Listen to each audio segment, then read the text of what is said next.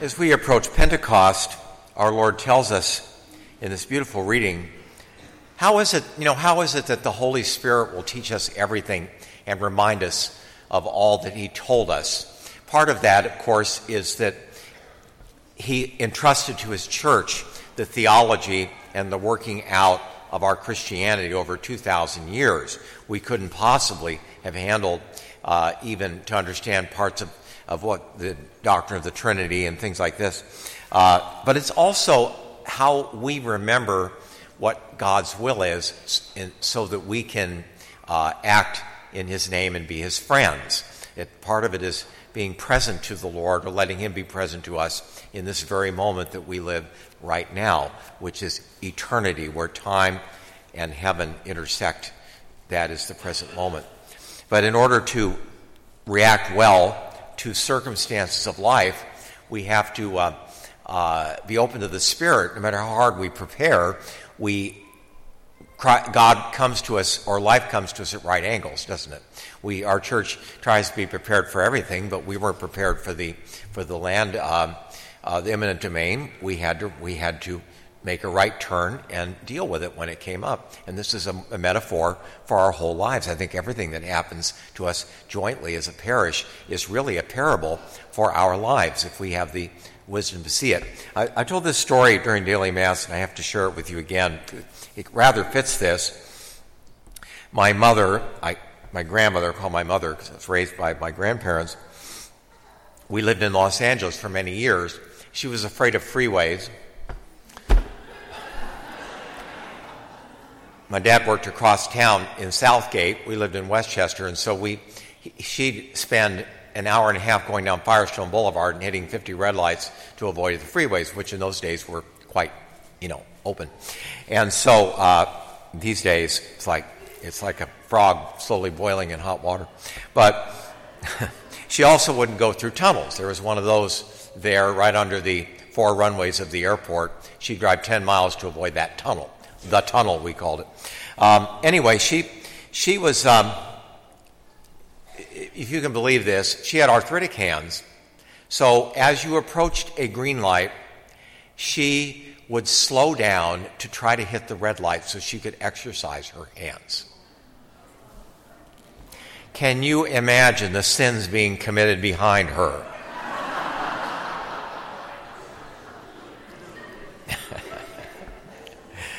I would have had I have I have words for anybody who does that to me. Um, let me put this way: I've learned patience, but really, but still, I try to pass them, and you wonder what is going on with you, you know. But she she would do this. It's just kind of an example of. I call it being victimized by somebody, but really what it is is an opportunity to grow a little bit. And, and these sorts of small opportunities are everywhere in our lives. Some are large, like the land. Some are small, like my mother, and uh, and she's everywhere, you know. Uh, and it's this sort of thing is a metaphor for our lives. And our Lord wants us to understand that He is calling us to be His friends. He said, "I've told you everything." Well, we don't know everything. We're we won't know until the end of our lives what our real mission was in life. But it will occur with each individual circumstance that God asks us to live in, in His will. And His will is expressed in the present moment. Last week, uh, Saturday, we had about over 80 First Communions. With the 45 we had two weeks ago in the English community, that makes, uh, wasn't good at math, but about 125 First Communions. And the 80 and their families all went to confession last six days. And believe me, you know, it was a lot of work, but it was it was a, um, a very gracious thing. You know, our Lord wants to build a home for us in heaven. He was a carpenter, after all, uh, by profession for probably almost um, 18 years, something like that. And He wants to build a home for us within us. Everything in this world will drop away. We're, we're renters here. Nobody owns anything. In, in X number of years, somebody else will live in your house. Other people will take this building for granted that many of us sacrificed to put up, as if it were always here. You see, we're renters ourselves here. And uh, our Lord uh, expresses to us, I want to build you an eternal home. When this body, which is rented, goes back to its, its, its origins, he has a permanent body waiting for us, which we can't even imagine. And the home within us is going to be revealed to everyone, and it will be a mirror image of what is waiting for us in the next world. So, in, the past is gone. If, we, if there's something there we feel God needs to forgive us for, especially a deadly sin, something that is really, we go to reconciliation, and from then on, the Lord stands there because we can't forget, but He does. And He stands there in that thing that we did that we can't forget, and He says, I have forgiven you. You heard it. Don't, don't dwell here. Be at peace. In the future, we can't predict. It doesn't look too good when I read the newspaper, but it's been that way ever since I was young. Any of you old enough to remember we were taught to hide under the desks for, for war? Huh? See? We're, this is not the only generation that's had troubles. But our Lord said, I give you peace. It's not the peace of the world. What's the peace of the world?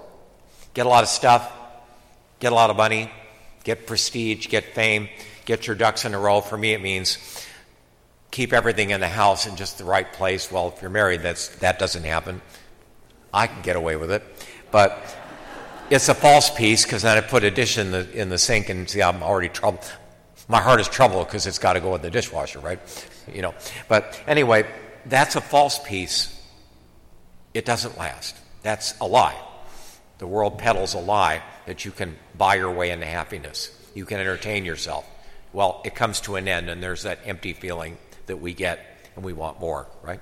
And so, the peace God gives us is that my house is getting in order. Uh, the trash is being cleaned out of the house. The Lord wants to dwell with me forever. He wants to sit at my family table. After all, we are His brothers and sisters by our baptism.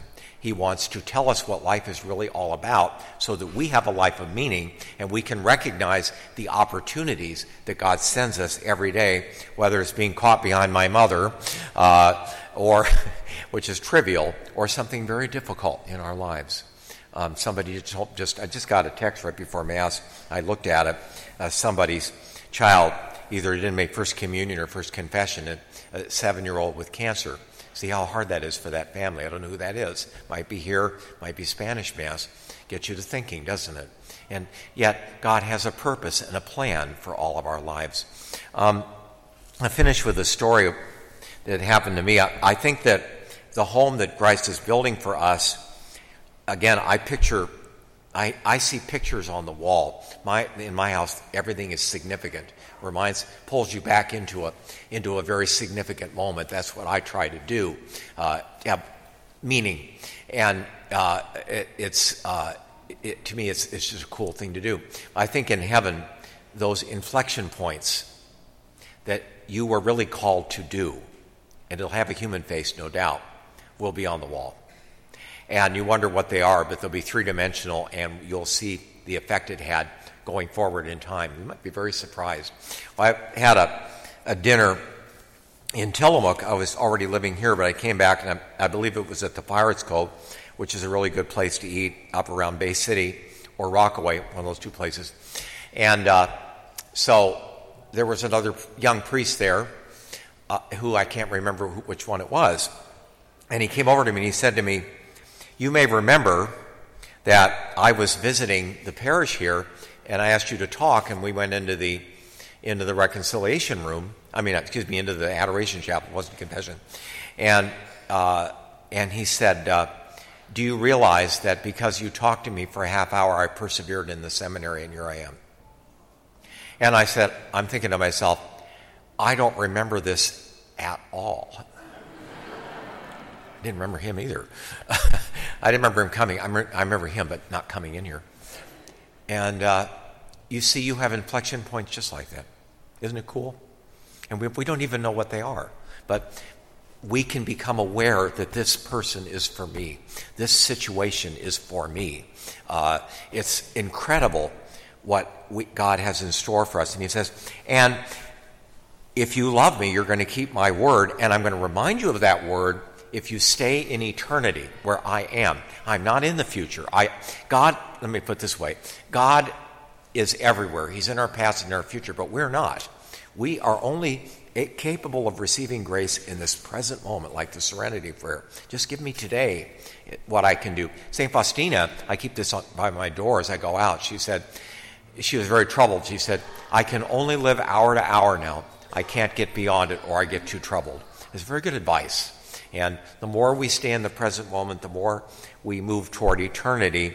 And there we find God reminding us of His Word and the possibilities that are endless to make a difference in the lives of others and thus love Jesus in disguise.